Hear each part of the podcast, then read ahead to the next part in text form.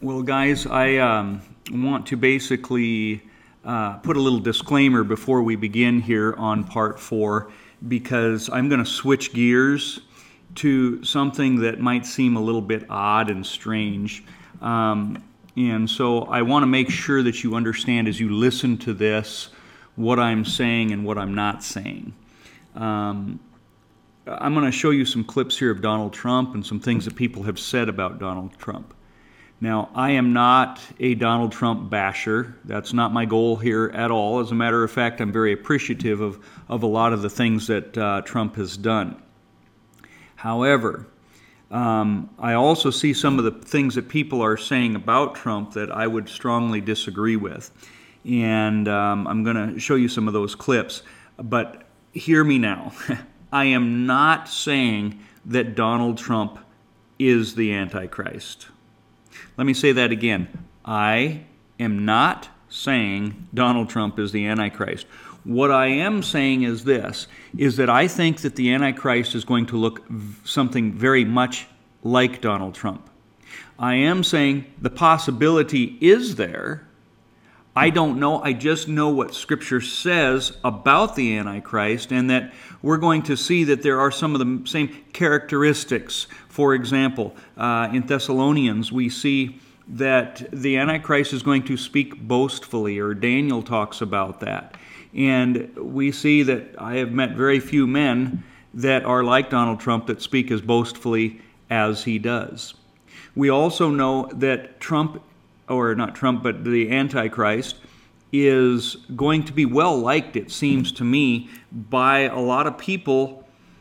Uh, the second three and a half years, but the first three and a half years of the tribulation period, it seems that the, the Jews are going to like him because he's going to make a covenant with those Jews. And if he makes a covenant with them, then um, they're going to like him.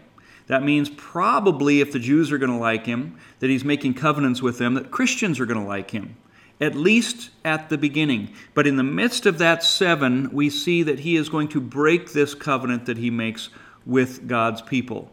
And I would think then that that was going to make Christians, Jews, not like him.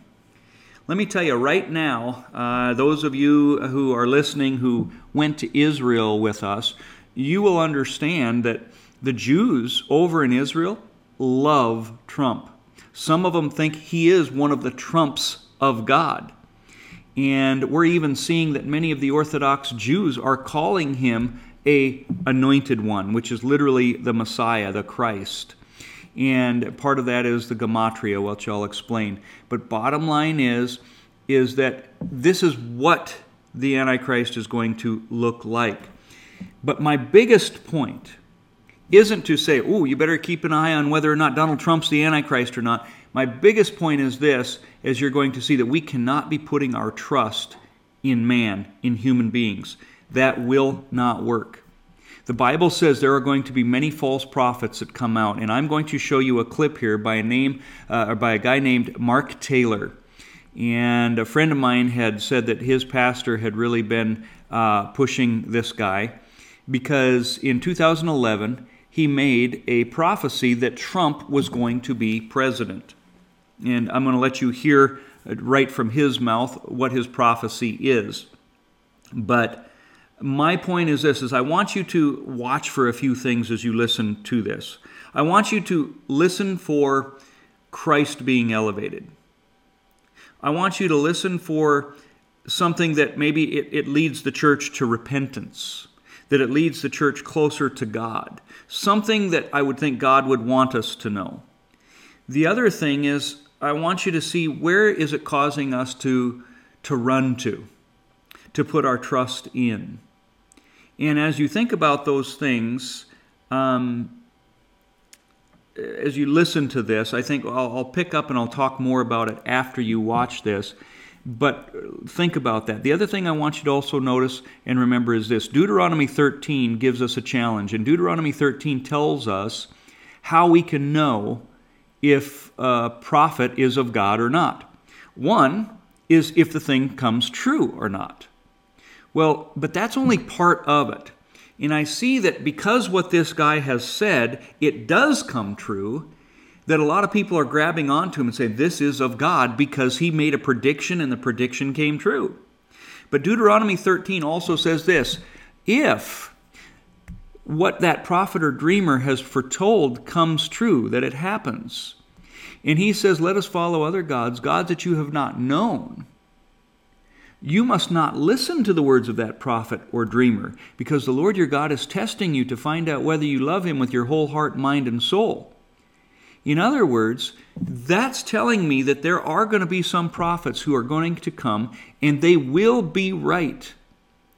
And if we follow everybody that comes along that gets things right at times, that is going to cause us to fall short.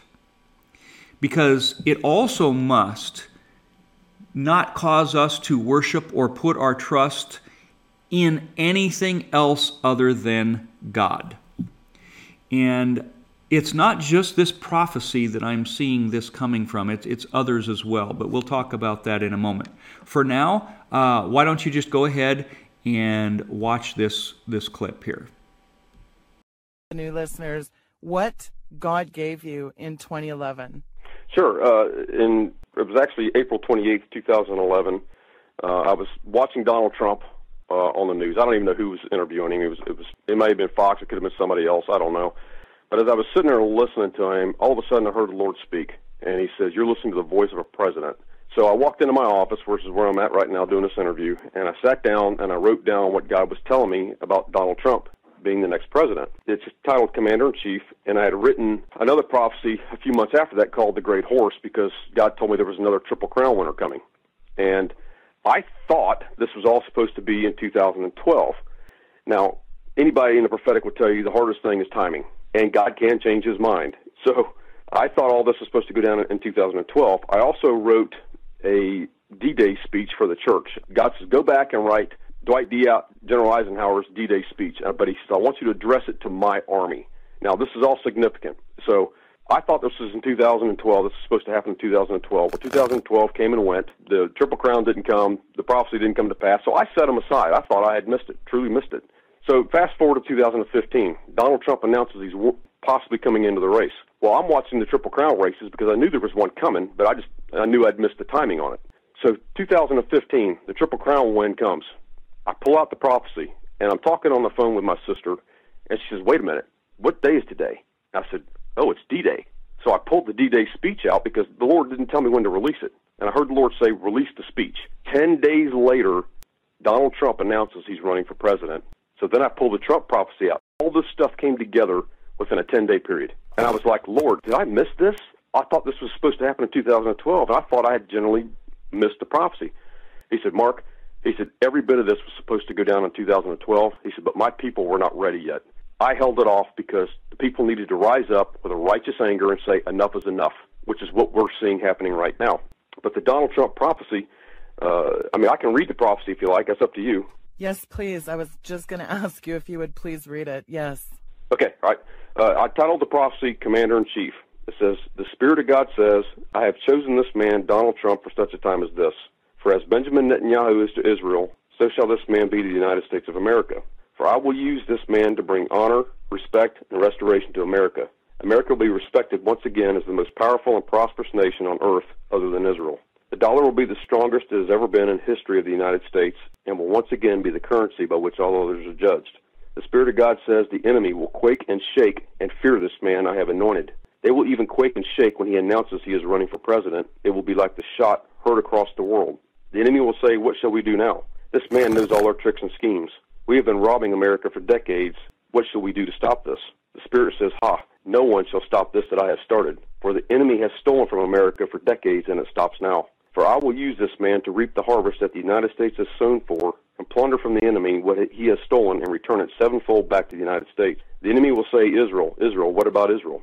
The Spirit says, Yes, America will once again stand hand in hand with Israel, and the two shall be as one.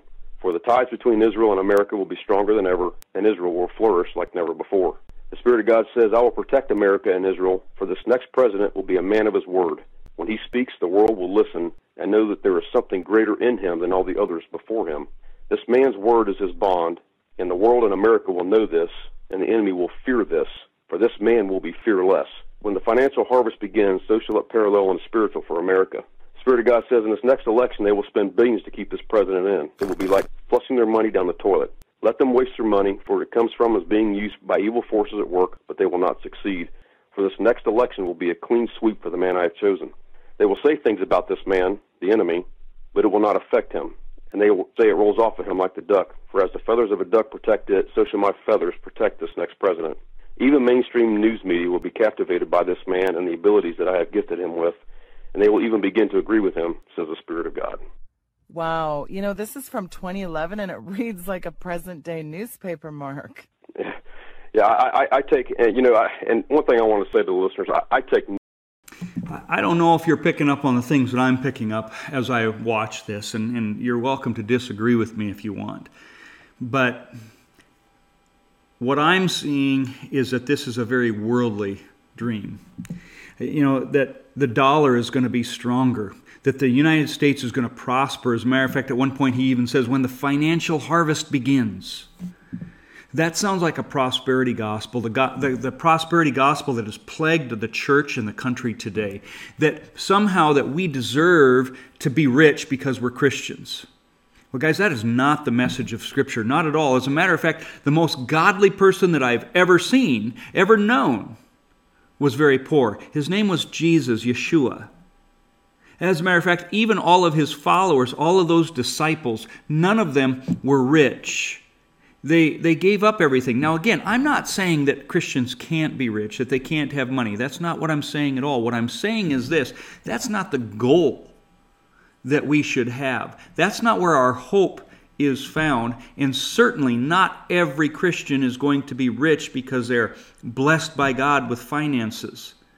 That's not God's MO of Scripture as well. Now, he says that Donald Trump is going to bring, bring respect and honor to this country. Well, that might be, but there's different kinds of respect. Is it godly respect? Are people going to look up to him? Or is God going to be glorified because of Trump leading us in the Word of God, in lifting up Jesus Christ as Savior? Well, I would love to see that, but I'm not seeing that's the direction that this is going. And also, why would God care about the Triple Crown? You know, this to me seems more of something that the devil would do that listen, I'm going to make this horse go down. I'm going to make, you know, because he can do that. The, the devil can get involved in things of this world, and he can make things happen that he will predict will happen so that he has a prophet that is right sometimes, and people will follow him. So I'm a little concerned about this because as I see what Scripture is telling me, the next thing that's going to happen is we're going to see a pale horse, and that'll be part five. But in part five, you're going to see that one quarter of the world's population is going to be killed. A quarter. That does not sound like a wealth, health, and prosperity thing to me. That sounds like uh, trouble. Now, the other thing here is. Um, the message is the exact same message that we see going on with um, Hananiah the prophet in Jeremiah 27 and 28. And I am going to show you, I'm going to show you a couple more clips of Donald Trump, but then I'm going to take you to Jeremiah 27 and 28 because I think that that's exactly what we're seeing going on right here, right now. And so, um, like I said, you're welcome to disagree, but I'm going to bring this to the scriptures here shortly in Jeremiah, and I think that maybe there's a pattern that we're seeing. Something that's going on in America was going on in Israel back then. So, right now, I want to continue, and I just want you to listen to a couple other things that uh, he says here in this interview. For me at that point, it did look like at some point, because, you know, we were having to overcome the voter fraud. Yeah uh, you know, we were not only fighting the enemy, so to speak, we were fighting our own people because we had our own people in the church that couldn't discern that Donald Trump was called, was was anointed by God to be the next president. So at this point, he's just kind of talking more about his understanding of the dream and so on. But bottom line is, I, did you catch what he was saying there? That the church did not have the discernment to understand that Trump was God's anointed. Well, this is the very thing that these Jews are saying uh, with this gematria that Donald Trump's name. Uh, when you take the letters of his name, they add each uh, letter has a certain value in numbers. You add them up, and it equals the same thing as the Lord's anointed. And so some of the Orthodox Jews, there are headlines saying this very thing that Donald Trump is God's anointed. And so this doesn't sound right to me. This doesn't look like uh, an anointed person of God, someone who is following him, obeying him. Uh, let me ask you this I'm going to just let you see Donald Trump's own words here just a few years back, and you tell me if this sounds like God's anointed. So we've got people lined up for questions. I just got one more because you used the word Christian. Have you ever asked God for forgiveness? That's a tough question. I, I don't think in terms of, I have, I'm, I'm a religious person. Shockingly, because people are so shocked when they find this out, uh, I'm Protestant, I'm Presbyterian. And I go to church and I love God and I love my church. And Norman Vincent Peale, the great Norman Vincent Peale was my pastor. The power of positive thinking. Everybody's heard of Norman Vincent Peale. He was so great. He would give a sermon, you never wanted to leave. Sometimes we have sermons, and every once in a while we think about leaving a little early, right, even though we're Christian. Dr. Norman Vincent Peale, Frank, would give a survey, would give a sermon. I'm telling you, I still remember his sermons. It was unbelievable. And what he would do is he'd bring real life situations, modern day situations, into the sermon. And you could listen to him all day long. When you left the church, you were disappointed that it was over. He was the greatest guy. And then you know, he passed away, but he was a great. The, the, he wrote The Power of Positive Thinking, which is but, a great book. But have you ever asked God for forgiveness?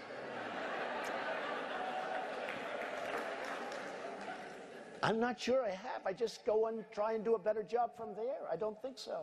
I think I, if I if I do something wrong, I think I just try and make it right. I don't bring God into that picture. I don't. Now, when I take, you know, when we go in church and and when I drink my little wine, which is about the only wine I drink, and have my little cracker. I guess that's a form of asking for forgiveness. And I do that as often as possible because I feel cleansed, okay? But, uh, you know, to me, that's important. I do that. But in terms of officially, I, I see, I could say absolutely, and everybody, I don't think in terms of that. I, I think in terms of let's go on and let's make it right. So let's. Well, once again, I, I'm not saying that Donald Trump has not done some good things. I'm not a Donald Trump basher, but what I'm saying is is those are the kinds of words that an antichrist would say. And I'm going to say this that I am not going to put my trust in a human being. I'm not going to put my trust that he's that any man is going to be able to get us out of this mess. We have to have our eyes looking to the Lord Jesus. That is the only way we're going to do this. But what I think one of the dots that I've been talking about, where these dots get connected, is this. Those of you who watched that uh, movie, The Fall of Cabal, like I said, I didn't agree with everything in there, but the last two sessions of The Fall of Cabal really made it sound like Trump is on top of everything. Trump is this master chess player. Trump is the one that's going to expose all these evils. Trump is the one that is going to be the savior. Now, again, I don't, I'm not saying that God can't use him to do some good things, to expose the evils. I'm, I'm not saying that at all. I don't know. What I'm saying is, is this that I'm seeing a pattern of many Christians out there who aren't having discernment enough to realize what is a godly thing and what is not a godly thing. And I think it's a little bit scary because that's what's going to happen. That's what we see the Bible saying. Remember, I was saying you've got that seven year period, and that the Antichrist is going to make a deal with the, the Jews. And they are not going to have the discernment to realize that this is not a good thing. Well, you know what I find also interesting is it's been Donald Trump who made a deal with the Jews that he decided to move the embassy to Jerusalem in December uh, 6th of 2017. Now, that's one of the reasons the Jews love him so much. He made kind of a pact. He said, I'm going to move your the, the embassy to Jerusalem.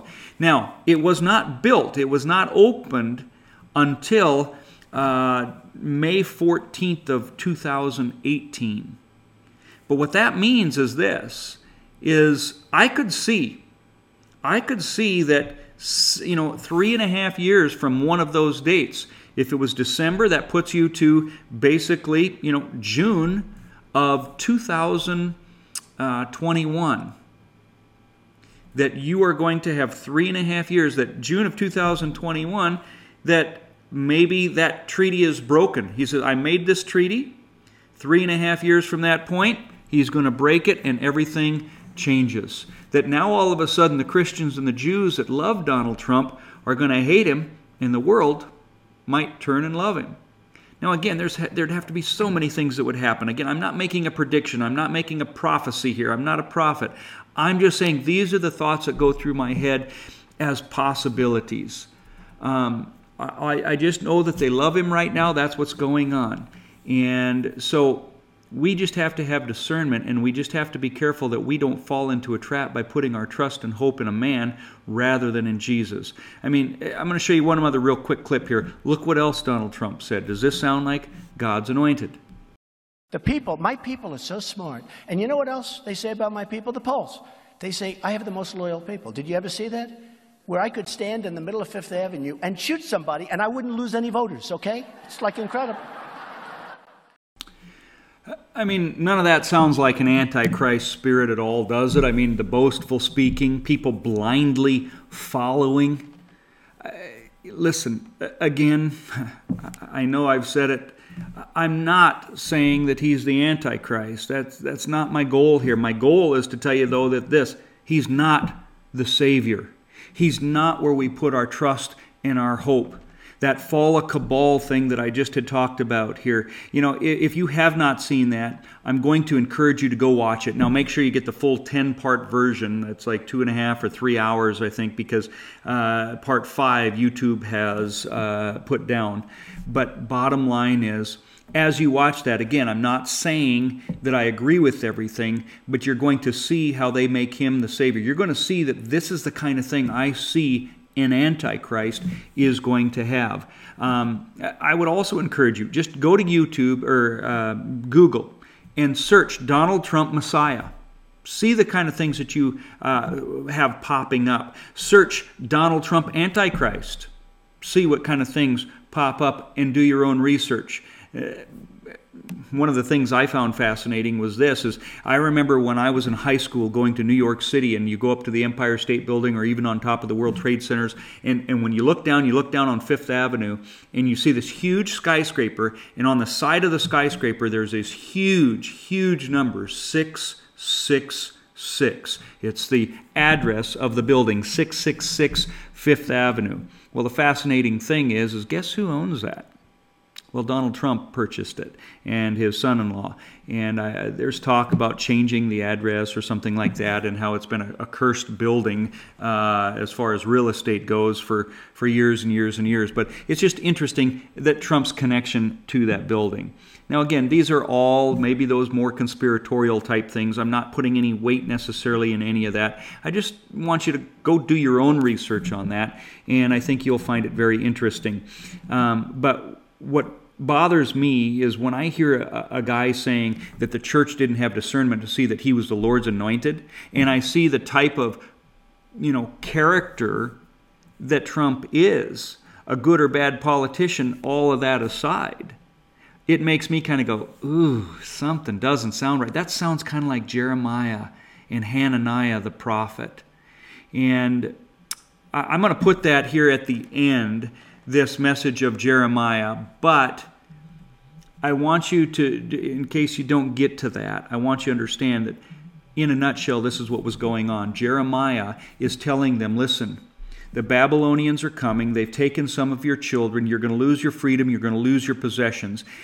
And Hananiah, another prophet of God, someone within the church, comes and says, No, you're not. God is going to deliver us You, there's going to be a message of prosperity and everything that your flesh desires, your kids to come back, you not to lose your possession, for you not to lose your freedom. That's what he preached.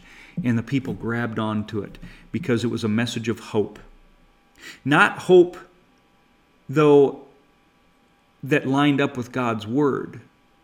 You see, God's word said that if you f- go against uh, God, if you go against His word, He was going to destroy. He was going to let your country fall. And so, what He had said was going to happen, what was going on. These people hadn't been following God, just like America had not been following God. And when America wasn't following God, what happens? Well, we're going to have a financial prosperity like we've never had before. God's going to bless us. No, that's not what Scripture says. Scripture says if any nation rejects him, he is going to bring destruction upon it. And the message that I'm hearing from this Mark Taylor, the message that I'm hearing from this Fall of Cabal, the message that I'm hearing from other areas out there is this is no, we have hope in our stuff and in our freedom. It's all going to be okay. Well, that is the exact false message that Hananiah was giving in Jeremiah 27 and 28. And so, my hope is not that our country be saved. Our hope is that Jesus comes back.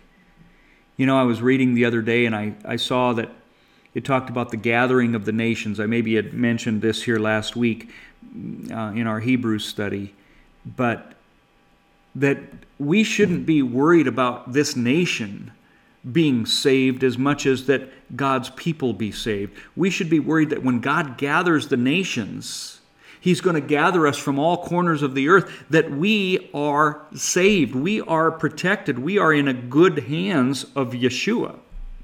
That's where my hope is at. And we should be praying, Come, Lord Jesus. Not, oh, I hope none of this happens, but please bring it on because this means rewards and blessings for the church. You know, I'm going to show you one more time. I know that uh, many of you have seen this message of Pastor Dana Coverstone from Kentucky, this prophetic message. I, I want you to watch it again. And the reason I do is because I want you to compare his message to the message that you just heard with Mark Taylor and, and perhaps are hearing from other sources. Because he has people who are going against him saying, I just don't hear hope. I don't hear hope in his message. Well, I do. Maybe not the hope that, hey, your money, your bank account is going to be okay, but hope that when the church repents that we need to be seeking him we need to go after him i see a message that's driving people to the lord not to their bank account to me that's true hope the other thing is is as i said before i think that i see a humble spirit somebody who's not worried about the triple crown but someone who would be absolutely crazy to predict what he does on certain specific periods because in a couple of months this guy would be labeled nuts if it doesn't happen. But I see a message that's lining up with God's word as well. I see a message that's pointing us to God to get into the word and into him, not a message that's pointing us to a man, a false savior. And so watch this message here once more. Hey, this is Dana Coverstone. I'm a pastor, I'm a husband, I'm a father, I'm a patriot. I love this country. And uh, I can confirm the first part of what I'm about to tell you because I told some men at a prayer group uh, back in December, second or third week of December. I want to share three specific dreams that I've had recently, uh, going back to December. Two that I've had this week, both both Monday and last night, Monday and Tuesday night because I believe, number one, they are prophetic. Uh, the first one that I had has come explicitly true based on the events of March through June, the month in which we're living. And uh, I do not claim to be a prophet by any means. I understand, though, that some dreams and visions by their nature have a prophetic tendency to them. But I do believe I've seen things, uh, both that have happened, as relevant by the first dream that I had, and some things that I've seen recently. So you can take what I'm about to say with a grain of salt. You can pray about it. You can think about it. Uh, but I believe that I have a warning uh, for the country. a warning for rural America, a, rural, uh, a, a, a warning for America overall. But here's what happened. Back in December, I woke up, I had a dream, and in that dream, I saw a calendar starting January 2020. And it was being flipped. And I saw January, I saw February, I saw March. And when March came up, the hand held it, and I saw the a finger underline the month of March and then tap it three times. So underline the month of March, tapped it three times. So to me, it was emphasis. Something's going to happen in March. And then I saw April, May, June. And when June came, the hand underlined June again and tapped it three times. Then in the vision, I saw people marching. I saw protests. I saw people wearing masks. I saw lines going into hospitals. I saw um, typical medical doctors with needles or, or, or, or, syringes. I saw people on ventilators. I saw people who were very, very sick, very, very ill. I saw newspaper headlines trumpeting thousands of people getting sick. I saw um, ambulances just flying down roads. I, and then I saw, I saw cities on fire. I saw buildings being burned. I saw protesters with masks. Uh, I saw people who were had their fists in the air, people who were yelling and screaming angry as at, just at the world. I saw courthouses, I saw state houses surrounded. I saw people who were mad at the world. Uh, I saw I saw guns, shotguns specifically put in the air, held like this, and I saw barriers within cities. Um, and I told several men in my church about this, and I can confirm who those men were, and they'll confirm that what I'm telling you is what I told them. I saw absolute chaos. And the other thing I saw was vultures flying over large cities. Not just the ones that were burning, but I saw vultures flying over the cities. And I saw smoke rising, and I saw I saw people fearful. I saw people terrified. I saw people inside their homes, and looking out the windows, uh, the curtains of their windows, with guns in their hands because there was absolute fear. Then I heard the words, "Brace yourself, brace yourself." So since December, I've been hearing those words, "Brace yourself." brace yourself. Um, January, February came, didn't seem too much. I reminded the men of the dream. And then in March, boom, COVID 19 hit. And things started shutting down. Churches were shut down. Business was shut down. The economy shut down. Uh, then we began to see the protests starting in, Mar- in May in Minneapolis, and all those things began to go on. So, where we are at the end of the primary election here in Kentucky, and now there's talk of more shutdowns. I just heard the governor uh, talk about schools opening back up and things of that nature. but the things that I saw in a dream and vision back in December are the same things that I watched in the news almost every day since March through June. All this time I kept hearing, brace yourself, brace yourself. Um, I spend time in prayer, I spend time in the Word. I'm a pastor. And it's not just my job, it's something that I enjoy doing, I love doing, and I'm very interested in the news around the world. I read 40 newspapers a day from all around the world. I, I keep up with news uh, in other parts of the, of, of the, the nations better sometimes than I hear here because it's hard to know who to trust. But I get news from all over the world, all around the world, from both liberal and conservative sources. Um, I'm very well read. I'm very understanding of how nations work. I've traveled quite a bit, and I'm not just making these things up. I can confirm what I have said. And with that in mind, on Monday night, I had another dream. And it woke me from my bed. I made notes about it. I shot some video myself, just making sure I can remember. But here's what I saw I saw a calendar. Start with a calendar. And as I was having this, the calendar was up, a white figure appeared and it, it, to me it was it was a rep- representing God, the Holy Spirit, something pure, something righteous, something true, something holy, because there was nothing um, nothing sinister about it, nothing evil. But I heard the voice say, "Part two, part two," and I saw June go up. I saw July, I saw August, and then I saw September. And I saw the finger underneath the word September, and like, like emphasizing it, and tapped it three times. And then I saw October come up. And then I saw November. And this is when it got real to me in the dream. I think the intensity, uh, according to my Fitbit, when I woke up, my heart rate was about 180. So that was Monday night. It was also a night that I woke up not feeling very well at all. I was up during the night, not feeling well. But anyway, The minute the finger underlined November three times, instead of tapping it, I saw a fist ball up and it hit the calendar. And literally, the calendar exploded into the wall. The numbers seemed like they were 3D and they were falling, they were just flying everywhere. And there was a cloud of chaos that started. And then the next thing I saw was I saw I saw armed protesters. I saw fighting in the streets. I saw people pummeling one another. I saw businesses shuttered and shut up. I saw I saw schools closed. I saw schoolrooms with cobwebs hanging in them and like things like papers falling off the wall and posters falling like no one had been in them for months.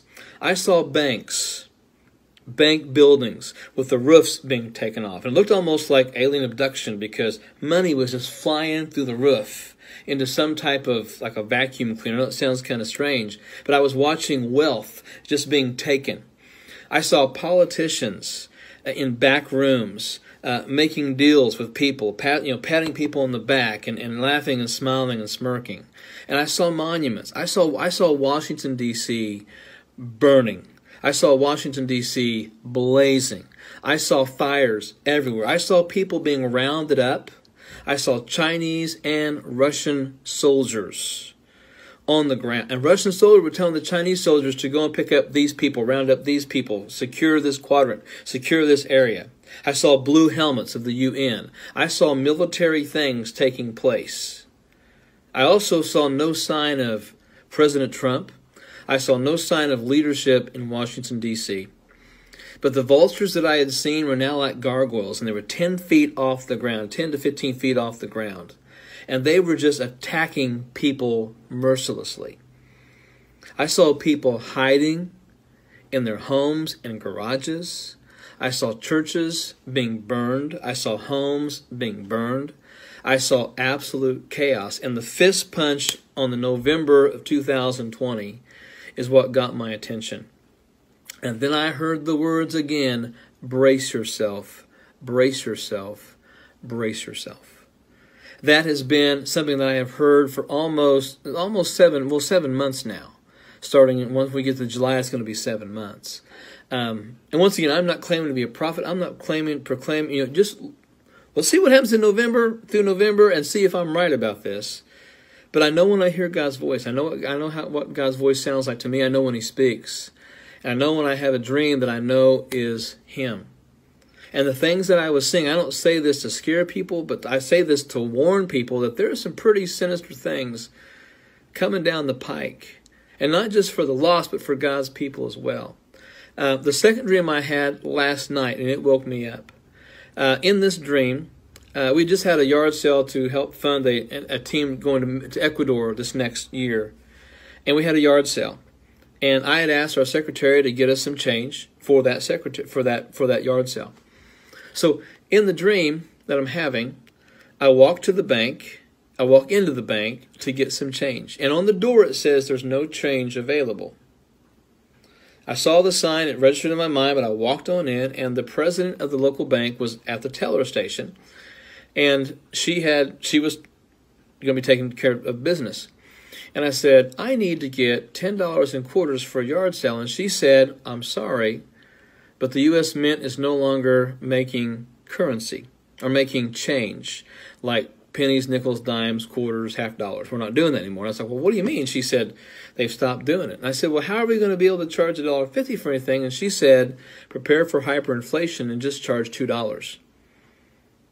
And then she said to me in the dream, Oh, and by the way, $1 and $5 bills will follow soon after that. And then I heard those words brace yourself, brace yourself, brace yourself. And I woke up, I wrote these things down.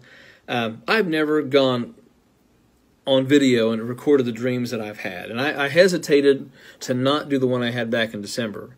But everything I saw in that dream in December came true between March and June when in the, in, in the dream I was showed March through June. And so I don't think I would be doing um, anyone a service if I don't share what I saw in these dreams and visions. And I believe that we're going to see not just a second huge wave of COVID between September, October, November, but we're going to see major things with the elections. We're going to see major chaos in our country. We're going to see troops in our cities. We're going to see the protests get even worse. We're going to see buildings burn. We're going to see what could only lead to civil war in this country. And so, for my friends that are believers, I'm here. I'm just going to share you what what I think you need to hear. First of all, you need to be preparing food. You make sure you've got alternative forms of currency like silver or gold or whatever. I believe you need to have an ample supply of both guns and ammunition. And that's not just the Second Amendment fan in me coming out. That is the things that we're seeing. Uh, they're talking about defunding the police. That means one thing: you're on your own in a lot of areas. Uh, I also believe you need to be praying like you never prayed before. Make sure your family knows what's going on, where you are. Have some some communication between your family about if certain things happen, if certain things go down. I'm not saying get off the grid, and I've never ever said anything like this in my church. Um, I have said I, I believe things like this could happen, but I've never done what I'm doing right now, and I'm telling you that between September and November of this coming year, and you'll be able to check me. You know, if if if by the time we get November nothing's happened or December first, man, you call you call me on this and say, Dana Coverstone, you're an absolute idiot and a fool for saying those things. Go right ahead. But I realize I'm responsible for what I've spoken. But I also know what I sense, and I know the Holy Spirit's voice enough to know that what I've heard, I believe is going to happen. And what I heard in December happened between March and June. Not because I'm a prophet, but because dreams have a prophetic edge to them sometimes. I've been doing a whole series on dreams and visions. I'm going to finish that series up tonight on my uh, at our church, and I'm going to talk about why dreams and visions are literally an extension of the spiritual gifts of 1 Corinthians chapter 12. Because word of wisdom, word of knowledge, discernment, all those things are required for dreams. And I pray, Lord, show me what these things mean that I have seen. Show me how to interpret them and what they are. Uh, and right now, as I speak this, it is it is June 24th, Wednesday night at 5:30 p.m. in Burkesville, Kentucky. I'm in my office at the church, Living Ministries in Burkesville, Kentucky, sharing this. Not to scare you, because I believe, you know, look, God gave the prophets of the Old Testament a lot of warnings. Not to scare people, but to prepare them for what was coming. And so I'm, I'm, I'm challenging you. Don't just throw my word away. Don't just think I'm some some preacher trying to get people to come. That's not it either. Because look, the Bible says the last days there'll be a great falling away. Jesus tells people to endure to the end. Make sure you endure to the end. Why? Because people won't endure sound doctrine. They're gonna they're gonna hear something. You know, some are gonna hear me and go, "Oh man, he is on drugs or something." I'm just telling you the dreams I've had. You can do with them. You can interpret them the way that you want to. But I'm going to declare that I believe we're going to see between September and November incredible, terrible, awful, nasty, bad things happen in this nation. And for the people who are not prepared for it, it's not just going to catch them catch them in a bad place. It's going to destroy a lot of faith, a lot of hearts, a lot of relationships, a lot of people. It's going it, the aim is to kill this nation. Because right now we are a nation that stands in the way of a lot of the antichrist principles like freedom, liberty, justice. First Amendment, Second Amendment, the Antichrist doesn't want those things. And yes, I do believe the Antichrist is alive and well on planet Earth. And I don't like I don't I don't really care what people think about this video. You can call me whatever you want, you can say whatever you want about me, but wait till December the 1st to say it. And if I'm wrong, I'll be the first one to come out and say, folks, I don't know what I was thinking. I don't know what I ate that night. I've never had two dreams like this. I've never had a part one, part two. Part one came fully true. And part two, I believe, will as well. So, heed my words, folks. Believers, stop messing around if you're not living for the Lord like you need to. Because the press, there, there's an olive press moment coming for the church in this country. An olive press moment. And we're going to get crushed and squeezed and pushed down. That's why I believe God keeps saying, brace yourself. He's saying this to me so I can say it to you. Brace yourself for the things that are coming. Endure till the end, no matter how hard it gets. I'm not giving up the faith that I have in Christ. I've come too far in this walk and too far in my life to do that. But I want to make sure that others don't make that mistake and don't just walk away from it. Take up the cross, deny yourself, and follow him. Thanks for listening. See, to me, I find hope in that message.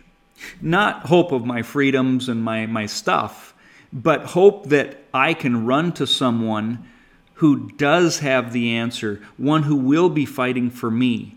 That, yes, we will be put through a press. This is what Scripture says, but that there is one powerful, that he who is in this world is not as great as the one who is in me, Yeshua Jesus. And so I'm going to show you one more message that he put out July 10th. He did not put this out on Facebook like everything else or like this other one. He said he found some interesting consequences to, to uh, announcing that. But the bottom line is, is somebody in his church had recorded this instead. And so I want you to hear this because bottom line is I believe that we need to be that watchman on the wall that Ezekiel talks about. And uh, you know, maybe I'm crazy for sharing these things, but bottom line is, is guys, I'm believing that God is telling me the same thing that this guy uh, has seen. I just don't have the dreams. I just have in my spirit what God's word is telling me. What I see these seals as they're unfolding, it seems like it's following this pattern. And if I warn you, and you turn from your sins and you repent, then you know what? That's great but if you don't, and I warn you, it's not my fault. The blood be on your head. And so we need to be that watchman. We need to be speaking truth. Again, I'm not a prophet either, and I don't know what's going to happen. I don't know what even that means that in November, the, the fist hitting the calendar. Is that the end of the world? I don't think so. Probably not. But is it the beginning of some very hard times? I believe so. Maybe it is the beginning of these the seals really starting to unfold and that red horse coming to completion. The white horse really rising up so that we will be able to identify. I don't know. All I know is that I'm going to be watchful, I'm going to warn, and I'm going to be in my word. And so watch his other message here. And I guarantee you this, we need to prepare for some serious serious spiritual warfare. I had a dream Friday night. Got several dreams I put on Facebook, and there are men in this room that I told that dream to that I had back in December. When I had the second one a couple weeks ago, I told the guys that Tuesday night about it as well, the continuation of the dream. Friday night, July 10th, I had a dream that followed the pattern of dreams that I had in 2020. I want you to listen to this. I want you to hear and feel my heart with it. I'm not trying to sensationalize this. I purposely decided to do it, say it this morning, both to my church and not do anything on Facebook with it. Well, I found that posting dreams on Facebook has uh, interesting consequences. Know it's from the Lord. Friday night, July 10th, I had a dream that followed the pattern of the dreams I had with 2020. I saw a calendar turn to the month of September. And I saw a hand reach up and pull the month of September off of the calendar. Then that month of September was just floating out in the air, and I saw it land and sit right in front of the altar in our secret place. I saw the horns that are on the altar in there. I saw the picture of the return of Jesus and the healing the documents of the I saw them on the wall, I saw the cross behind them. So I knew I was in the secret place with the month of September on the floor. I was then instructed to stand on the mount and pray for the church to have a strong backbone, for corruption to be exposed, and for a great harvest in the coming months. And so I walked, and I, I actually walked and stood on the calendar, which was underneath my feet, standing in the month of September 2020. After I prayed for several minutes, I was instructed to get help as I was not enough. So I began to speak in the air, begging believers to come and pray with me for the month of September. Pray for the church to have a strong backbone. Pray for corruption to be exposed, and pray for a great harvest. And suddenly, the, the, the calendar below my feet was getting bigger exponentially. If you've ever been to Europe, in some of the plazas and, and uh, courtyards of some cities, they have life-size chess pieces. I, it was like like the, the, the calendar was getting that big, and I, I was on a life-size September calendar. If that makes sense. And I then saw that I was not alone. I was standing on, on Tuesday morning, September the 1st. After I woke up, the first thing I did was look at my phone to find out what day September the 1st was on. A Tuesday.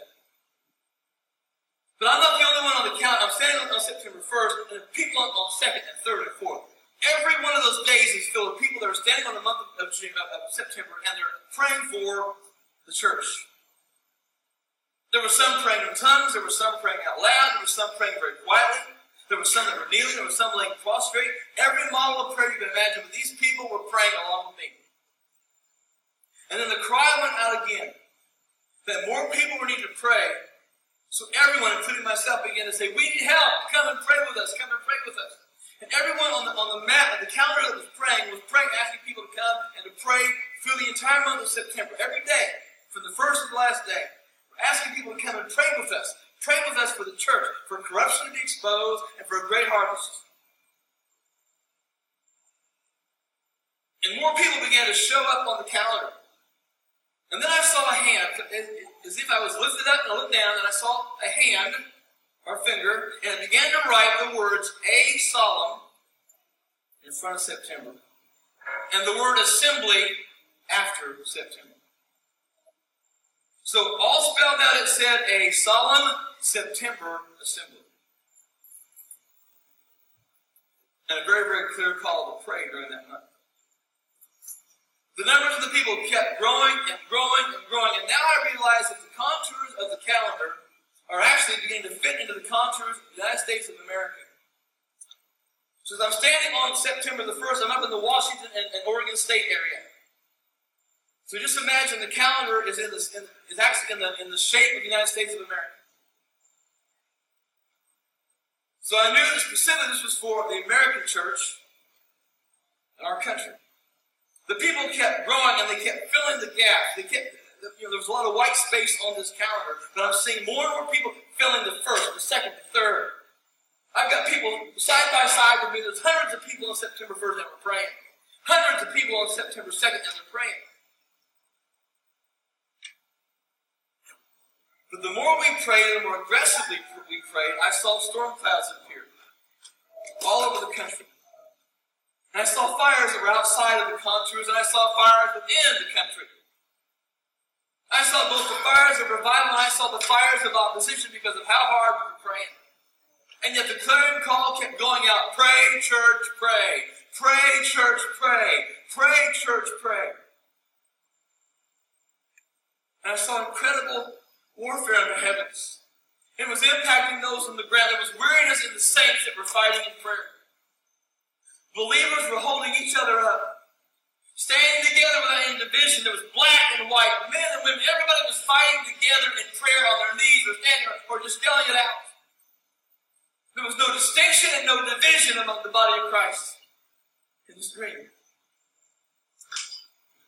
The heavens were alive with battle. The sounds of God. I saw angels. I saw demons. I saw warfare. But I saw believers in battle that was severe and intense and brutal. There were wounds and there was exhaustion.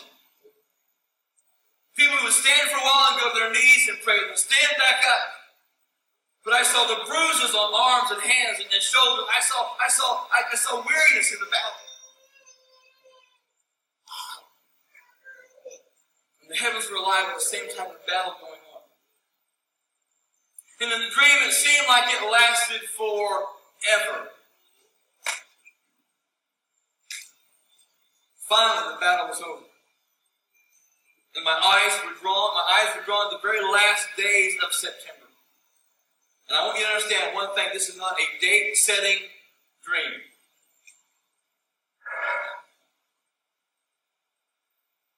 As I looked at that count, I saw people who were broken, who had been beaten down, they were wounded, but they were standing victoriously. And I saw the heavens open. I saw the Lord stand with his angels. And he said very clearly, Arise, my bride, arise, my bride, and prepare to pray. Arise, my bride, arise, my bride, and prepare for battle. And then lastly, arise, my bride, arise, my bride, and prepare to see my face. For I'm coming soon, and my reward is with me. And then it was like the sound of a thousand shofars blowing all at once. And in the dream, I could feel the wind of it hit my face. And I woke up so peaceful. I woke up with just the peace of Christ in the heart of my spirit. And what I sense is that the Lord is calling the American church to pray during the month of September. He said, Arise, my bride, arise, my bride, and prepare to pray. Not arise and pray. He said, Arise and prepare to pray. In other words, we've got to pick up our prayer lives. I don't know what's coming in September. I know the significance of the one dream I had, but what I saw was intense spiritual warfare, unlike anything I, I had ever seen or anything we've ever experienced as a nation before. I don't know what's coming, but I can tell you this the battle He is preparing us for and calling us to pray for is going to be serious and difficult. And we should expect serious spiritual conflict today in that month.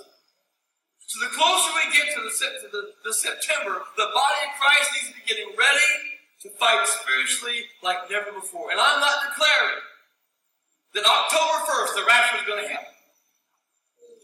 Nowhere did Jesus say, I'm coming on this day. He just said, I'm coming. The same thing he said in Revelation, the same thing Paul said, the same thing the disciples said, the same thing the Word of God tells us.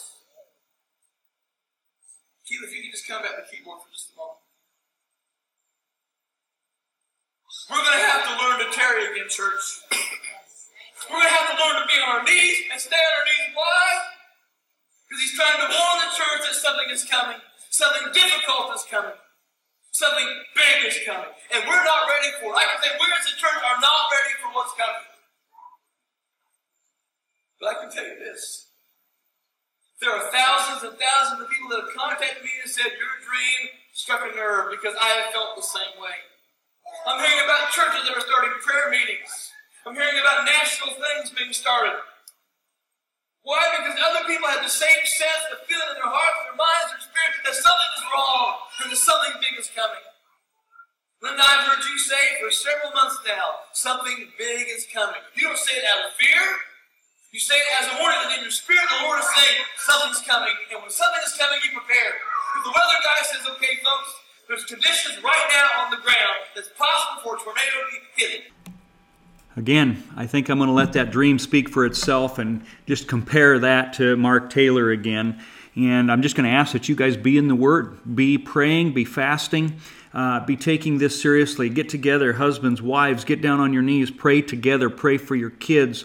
Uh, we need to be in prayer. We need to, to bring those holy angels in to be guarding and protecting and leading and guiding and um, uh, just the fasting. I think you know, like I said, you you guys know that we're our family's fasting on Wednesdays, and and I think that corporately when we do that, there is power in that. We saw that in the book of Esther as well, and so just to encourage you to do that. Uh, the last thing I'm going to leave you with, and and that's just a message that I did uh, some time ago here in Iowa, going through Jeremiah 27 and 28 to just get a little better picture of that. Um, maybe you don't have time to to to watch it. Uh, that's fine. But um, if you do, uh, watch this because it's really going to take the scriptures now and it's going to let those scriptures speak to you rather than me just bringing these current events and, and what other people are saying. I think that the scripture is important, and I think that with this background, that this is going to have even more meaning when you compare what was going on in Jeremiah's day to what we are living out right now the question is how to know truth. How do you know truth? How can you discern it? Because there are so many churches out there, so many different doctrines, so many different people telling you you should do this, you should do that, this is okay, this is not okay. How do we know? And if we have let the Bible and its authority slide out of the way in our society, there is no way to know. Is it a, because a majority of the people agree? Because your friends think that it's okay? Because your pastor says it's all right? We need the Word of God because the Word of God is a guide. And even most importantly, how do we even know what the gospel is?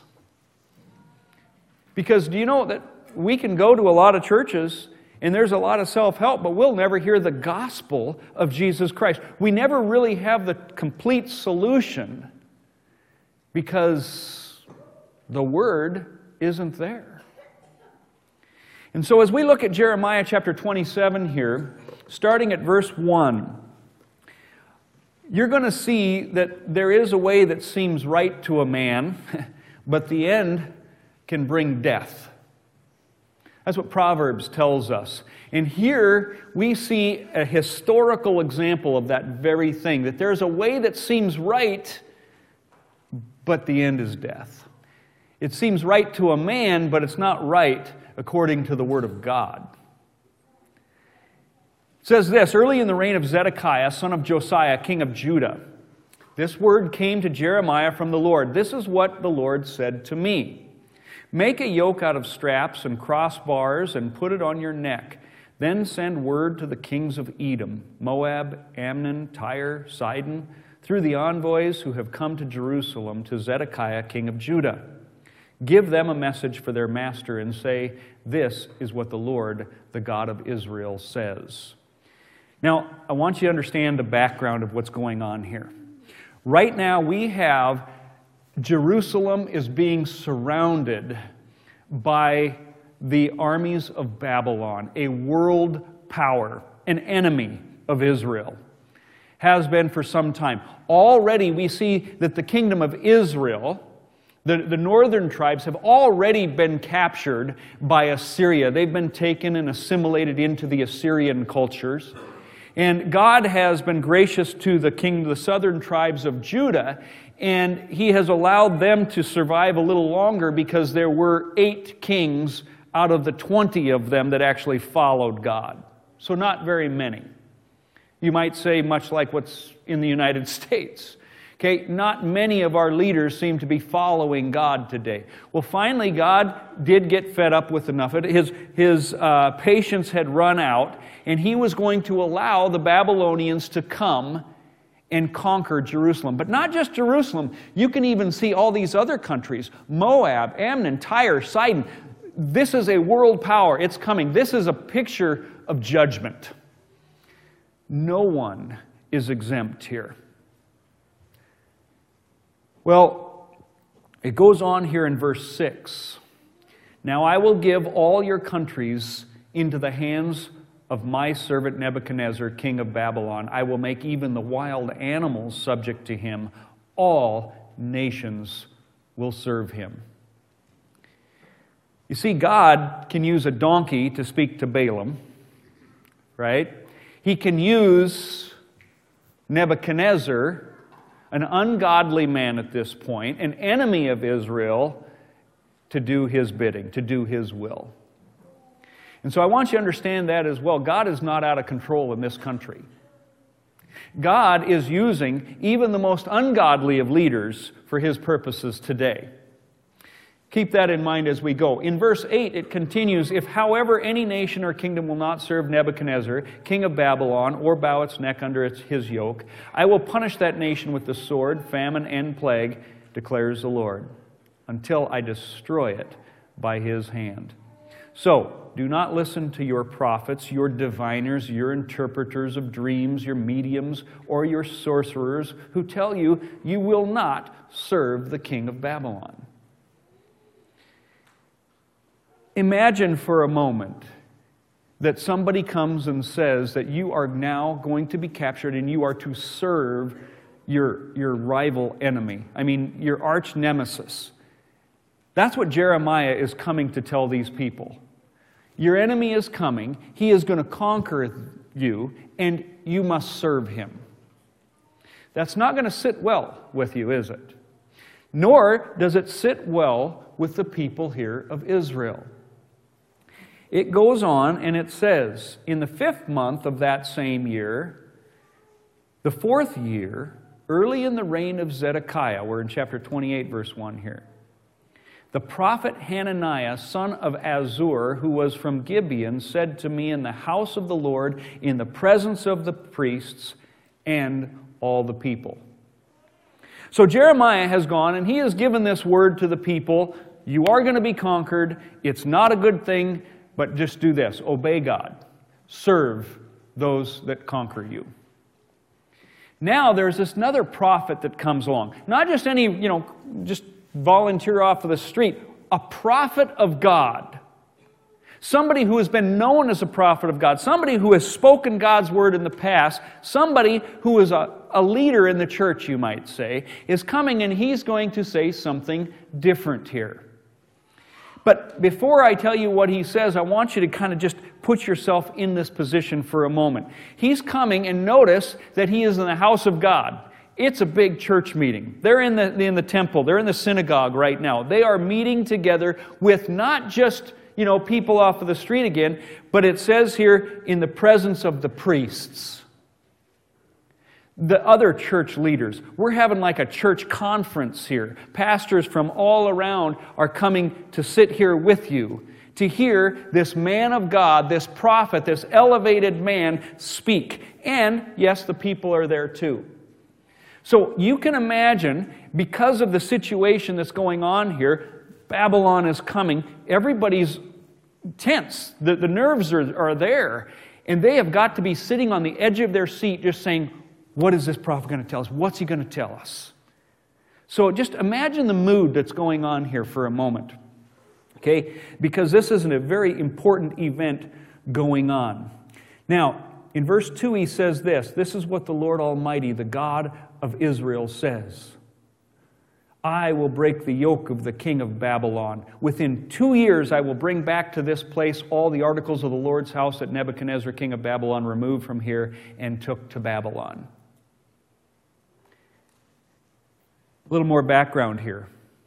You see, Nebuchadnezzar has already been here, and he has taken back people like Daniel, Mishael, uh, you know, you know, uh, Meshach, Abednego, all these guys, the, the higher, kind of more intelligent, higher up people, he took them back already.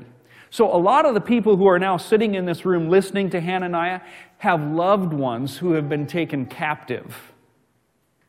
They're gone. You know what message they would like to hear, I'm sure, right? Exactly what Hananiah is telling them. Within two years, we're going to break this yoke off. Everything's going to be okay. Just, just two years. That's going to give these people hope. They're going to be excited. Yes, I'm going to see my boy again. I'm going to see my cousin. I'm going to see my friend. They're coming back.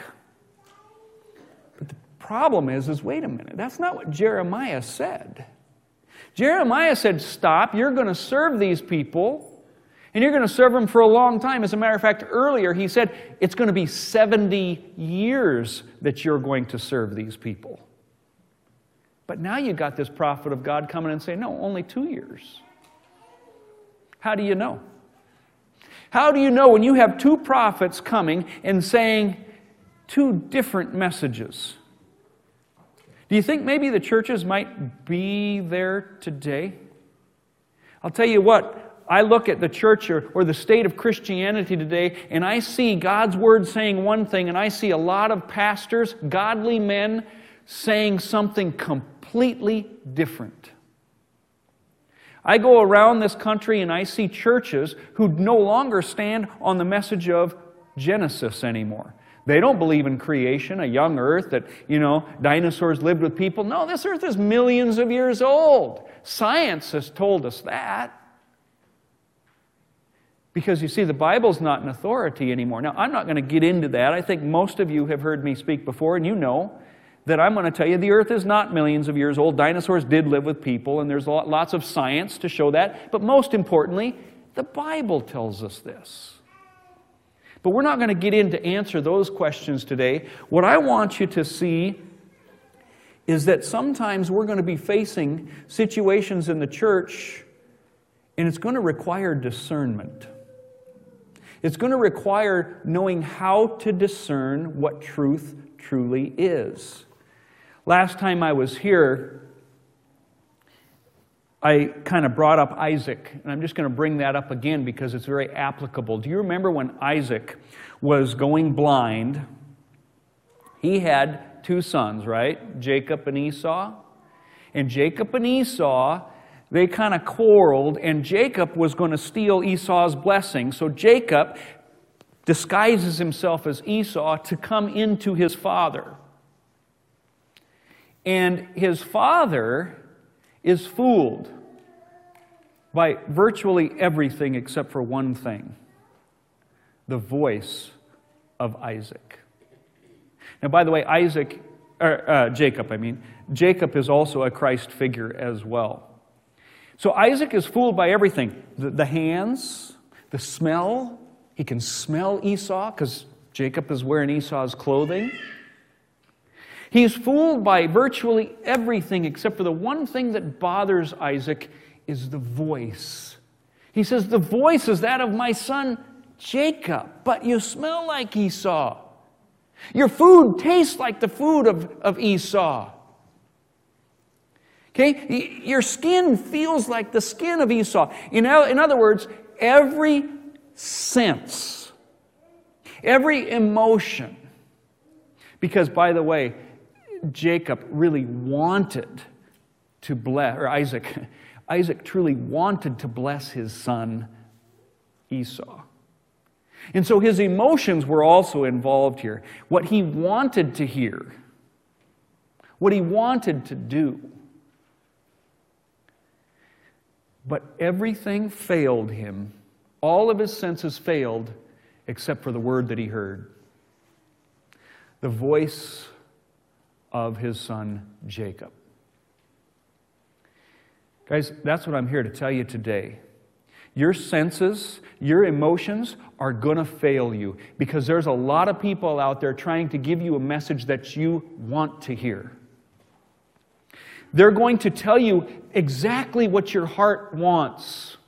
It's going to sound nice, it's going to feel nice. But the only way to keep from being deceived is to know the voice of God, to know His Word. It's sad to say, most people in the church today do not know the Word of God. You, maybe have seen things on the internet. You can say, you know, Shakespeare or God. God helps those who help themselves. How many people think that's in the scriptures? Okay? But it's not. Okay, things like that. We don't know God's word. And if you don't know it, I can promise you, you will be deceived. Let's see what happens here in Jeremiah. We go to verse 5 of chapter 28. Then the prophet Jeremiah replied to the prophet Hananiah before the priests and all the people who were standing in the house of the Lord. He said, Amen. May the Lord do so. May the Lord fulfill the words you have prophesied by bringing the articles of the Lord's house and all the exiles back to this place from Babylon. Now you might be saying, wait, wait, wait, wait a minute, Jeremiah, what are you saying here? You're agreeing with him? No. Nevertheless. What he's saying is, yes, this is what I wish would happen too. I could wish that all of our friends and family will be brought back in two years, that we are not going to lose this temple, but Nevertheless, I know the Word of God. He goes on and he says this Nevertheless, listen to what I have to say in your hearing and in the hearing of all the people. From early times, the prophets who preceded you and me have prophesied war, disaster, and plague against many countries and great kingdoms. But the prophet who prophesies peace will be recognized as one truly sent by the Lord only if his word or prediction comes true. Okay? Jeremiah is not going to allow his emotions to take over. He's taken them back to the Word of God. Nevertheless, yes, there have been people who have prophesied all these things in the past. Nevertheless, any prophet who prophesies peace, here's the only way you're going to know does it come true? And he goes on. Verse 10 Then the prophet Hananiah took the yoke off the neck of the prophet Jeremiah and he broke it. And he said before all the people, This is what the Lord says In the same way, I will break the yoke of Nebuchadnezzar, king of Babylon, off the neck of all the nations within two years. At this, the prophet Jeremiah went kicking and screaming. No, he just went on his way. You know, the Bible warns us warn a divisive person once, Okay? Warn them a second time and then just you're done. This is what Jeremiah practices here as well. He's not going to go, he gave the word, and the people will hear it or they will reject it. But Hananiah, in perfect prophet form, I mean, again, one of those things that the people, oh, this is definitely of God. You know, because it's not the first time we've seen things like this. You know, we see uh, Elijah uh, has the king shoot these arrows, a sign of what's going to happen. Uh, we, we, see Paul in, uh, in the New Testament, Agabus binds him. He says, In the same way, you are going to go to Jerusalem and be bound up right? We see prophets of God doing these kinds of things. And so now Hananiah has taken this yoke off of Jeremiah's neck, breaking it and saying, oh, you know, this has got to be of God. It's nice and, you know, creative and, and symbolic. Well, Jeremiah 17 also says this the heart is deceitful and wicked beyond cure. Who can understand it? Tell you what, guys, just because you want to hear a message, homosexuality, I can't tell you how many Christians today are telling me it's okay for people to practice homosexuality. You know why? Because their heart wants to say it's okay. You know why? Because they have a loved one, a friend, a family member, someone that they know who is disobeying God's word. And because of that, they want to believe it so bad. I have a brother who's a practicing homosexual. I would love to be able to say, oh, it's okay to continue in your lifestyle as long as you love God. I can't do that, though, because it's not true. And if I love him, I'm going to give him the truth in love, but I'm going to give him the truth. You see, there are so many people today because we have this seeker sensitive type of thing going on even though the seeker sensitive movement, they say, has kind of died out, we are left with the rubble of it. We're left in, the, in all these things that have crept into the church to where messages now in churches are being given to basically just, well, it's a self help book. Do you want to be blessed in your life? Do you want this blessing? Well, then do this. Do you want to be blessed? Do you want to see the power of God? Do you, do you, do you, you, you, you, you, you? right? I got news for you guys. It's not about you, it's about Him. You see, He's the one we're here to praise and to give glory and honor to, not you. You want to be healed? Now, don't get me wrong. I'm not saying that God doesn't heal and God doesn't bless. He does, and He does want to do that for you. But guess what? It's His will be done, not yours. Always has been. You know, this is the great, when, when Jesus was being tempted by the devil in Matthew chapter 4, we see one of the temptations is, is basically to, to, get the, uh, to get Jesus to, to go to himself. And one of the things is the, the sin of pride. He takes him up to the pinnacle of the temple, the devil does, and he says to Jesus, He says, If you are the Son of God, jump, for it is written. He even takes him to the Word. It is written that the angels will guard you to keep you from dashing your foot against the stone. But you see, the devil left out some words there. He misquoted Scripture. And there's a lot of that going on in churches today, but if you don't know the Scriptures, you won't know that when it happens from the pulpits. He says, It is written, the angels will protect you in all your ways. He left that part out. You see, I think that's what's happening in the churches today, too, is people are coming and, and, we're saying, oh, you want to be blessed? You know, go ahead, you will be healed. I command that you're going to be healed in the name of Jesus, and blah, blah, blah, you know. And we're like, oh, yes, yes, yes, yes. Never is it if it's God's will. Maybe God wants you to be sick. Because maybe He's going to bring glory to Himself through your sickness. I don't know. Maybe He wants you to be healed. My point is, is we don't know. We leave that up to Him. We pray for it, we believe in it, but we leave it up to Him. You see, our heart, as I said, is deceitful.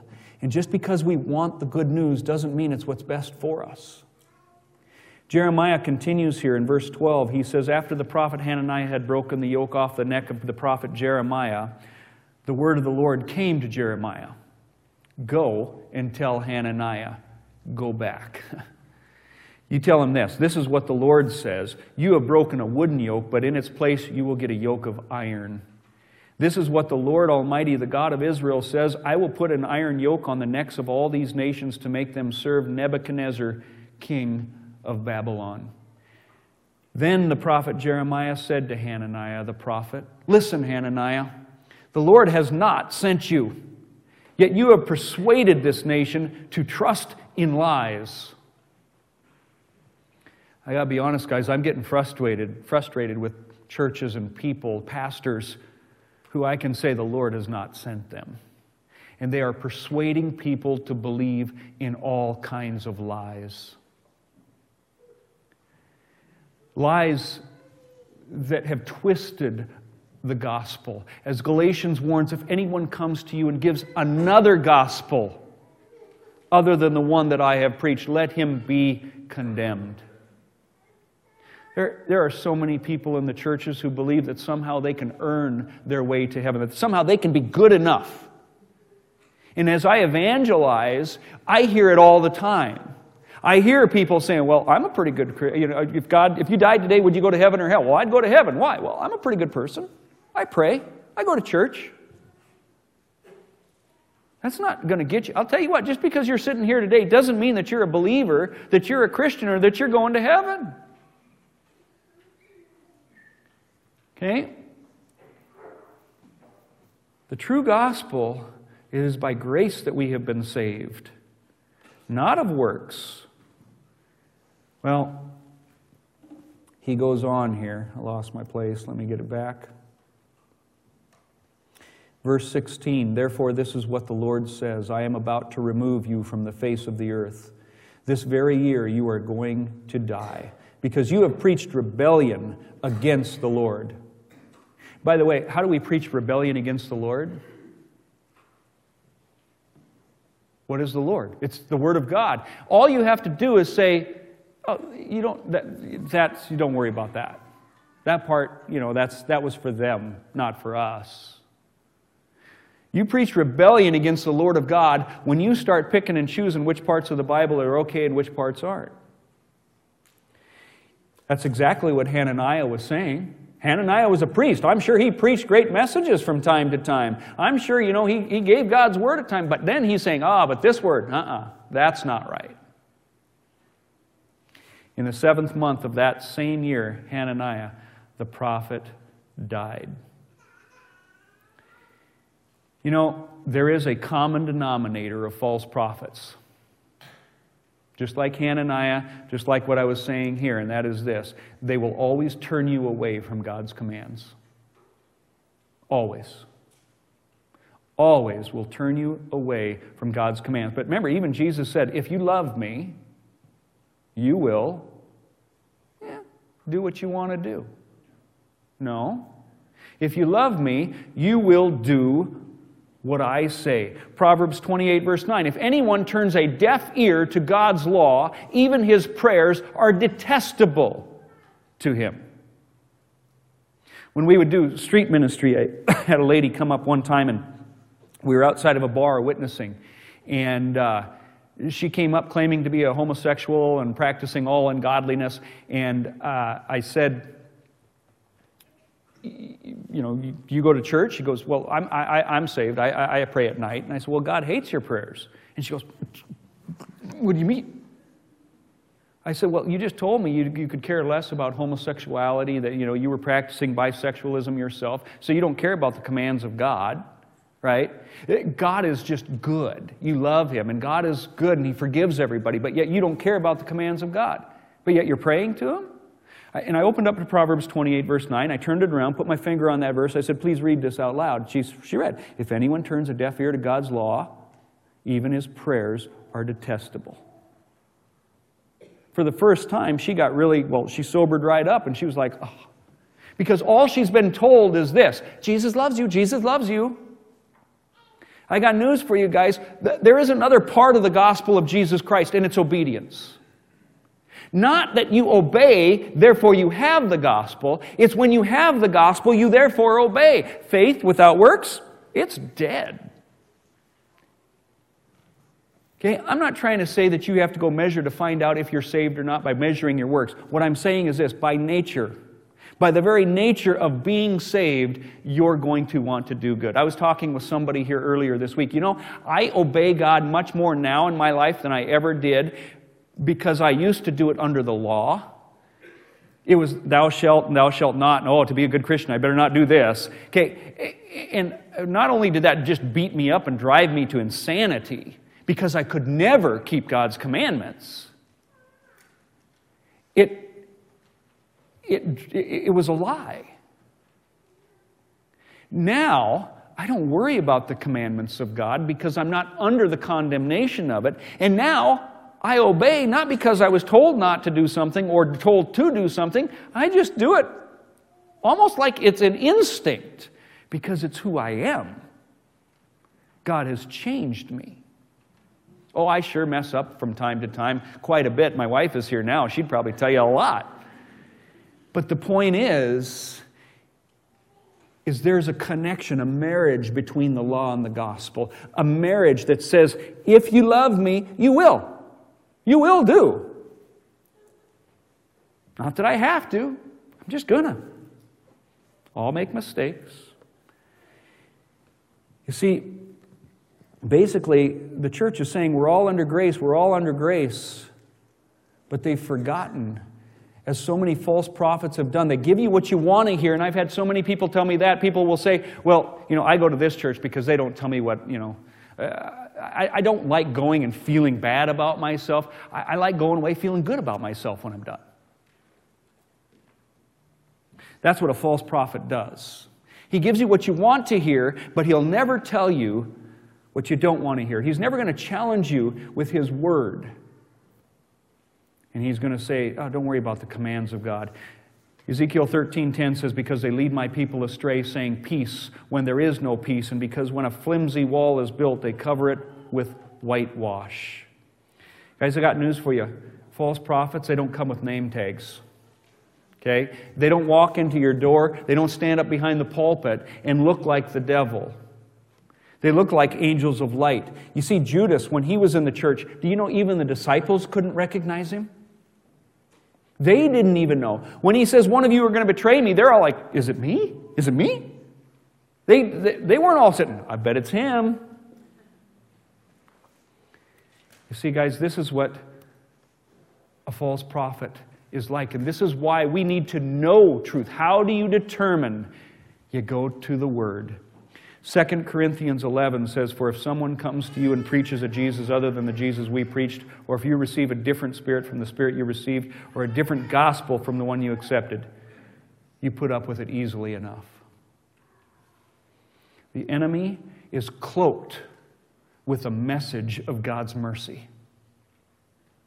That's what Hananiah, that prophet, did. It was a message cloaked with God's mercy. Don't worry, it's all going to be okay. I got news for you guys. It's not going to be okay in this country.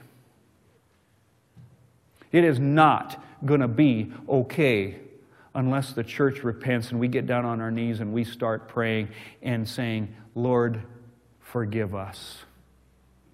Because we as a country have abandoned God. We're not standing on His word. We're not standing up for truth. We're just letting it not only go in our world, but into our churches as well.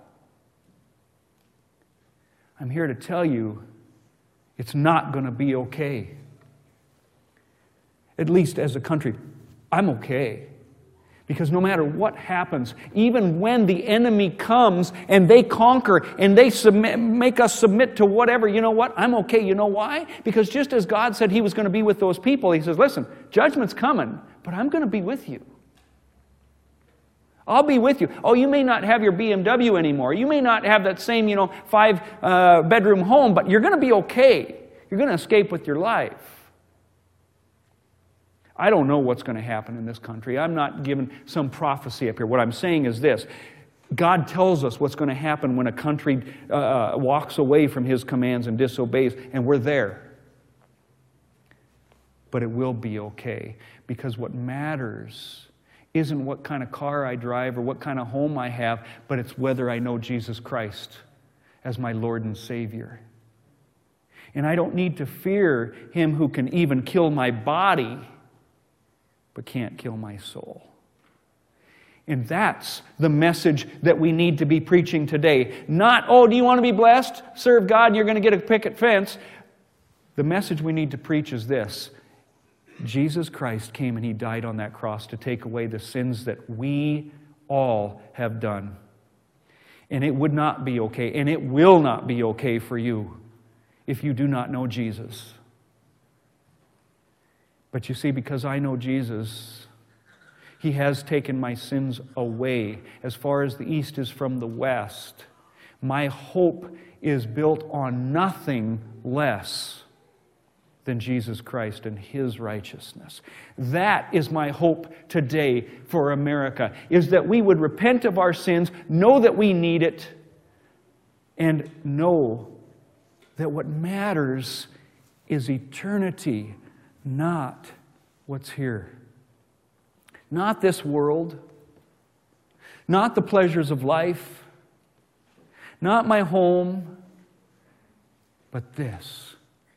Is it you know, Philippians, you know, the man should not boast of his rich man, the rich man should not boast of his riches, the wise man not boast of his wisdom, but he who boasts should boast in this that he knows and understands me, that I am the Lord who exercises kindness, righteousness, and justice in the land. That's what's important. Don't let these seeker sensitive messages out there tell you that it's all okay and you just keep living life the way you need to. No, we need to repent. And we need to take this message seriously so that we will do like what Rick was saying go plant churches. That we're going to go share this gospel with people because, guys, there's an urgency. An urgency to tell people the Word of God, the truth, not just continue to to sing them a lullaby to make them go to sleep and say it's okay. We need to tell them the truth, even if it means standing up in our meetings in front of everybody. Galatians 1:10 says this, if I should yet seek to please Christ or seek men, I should not be a servant of Christ Jesus. We need to love people enough not to fear what they're going to think of us, but to give them the truth. And the truth is, it's not okay until we repent and know Jesus Christ as our Lord and Savior. Then it's okay. Then we can have peace. Then we can understand hope, joy, even in cancer, joy in losing our home. We can find joy in the death of a loved one because then it's okay. Because my life isn't this life. I'm but a foreigner here who hopes for what he yet, uh, yet has, right? Does not yet have, Romans says. If we hope, we hope for what we do not yet have, and we wait for it patiently. We're waiting for the Lord Jesus to come back. That's my home. That's my hope. That's the promise that God has given us. So let's close in prayer. Heavenly Father, I just thank you for this time. I thank you for your word, and I thank you for your hope, the joy, the peace, the righteousness that you and you alone have given us. Father, may we just not put our hope in anything else. When we hear these messages that are just things that go after our heart and our emotions, Lord, may we have a discerning spirit to recognize the fullness of the Word of God. That we would recognize uh, that there's more than just your grace. That we are living in a country that has rejected you, we have rejected your word, we have rejected the truth. May we put that truth back on its throne. We pray this in Jesus' name. Amen.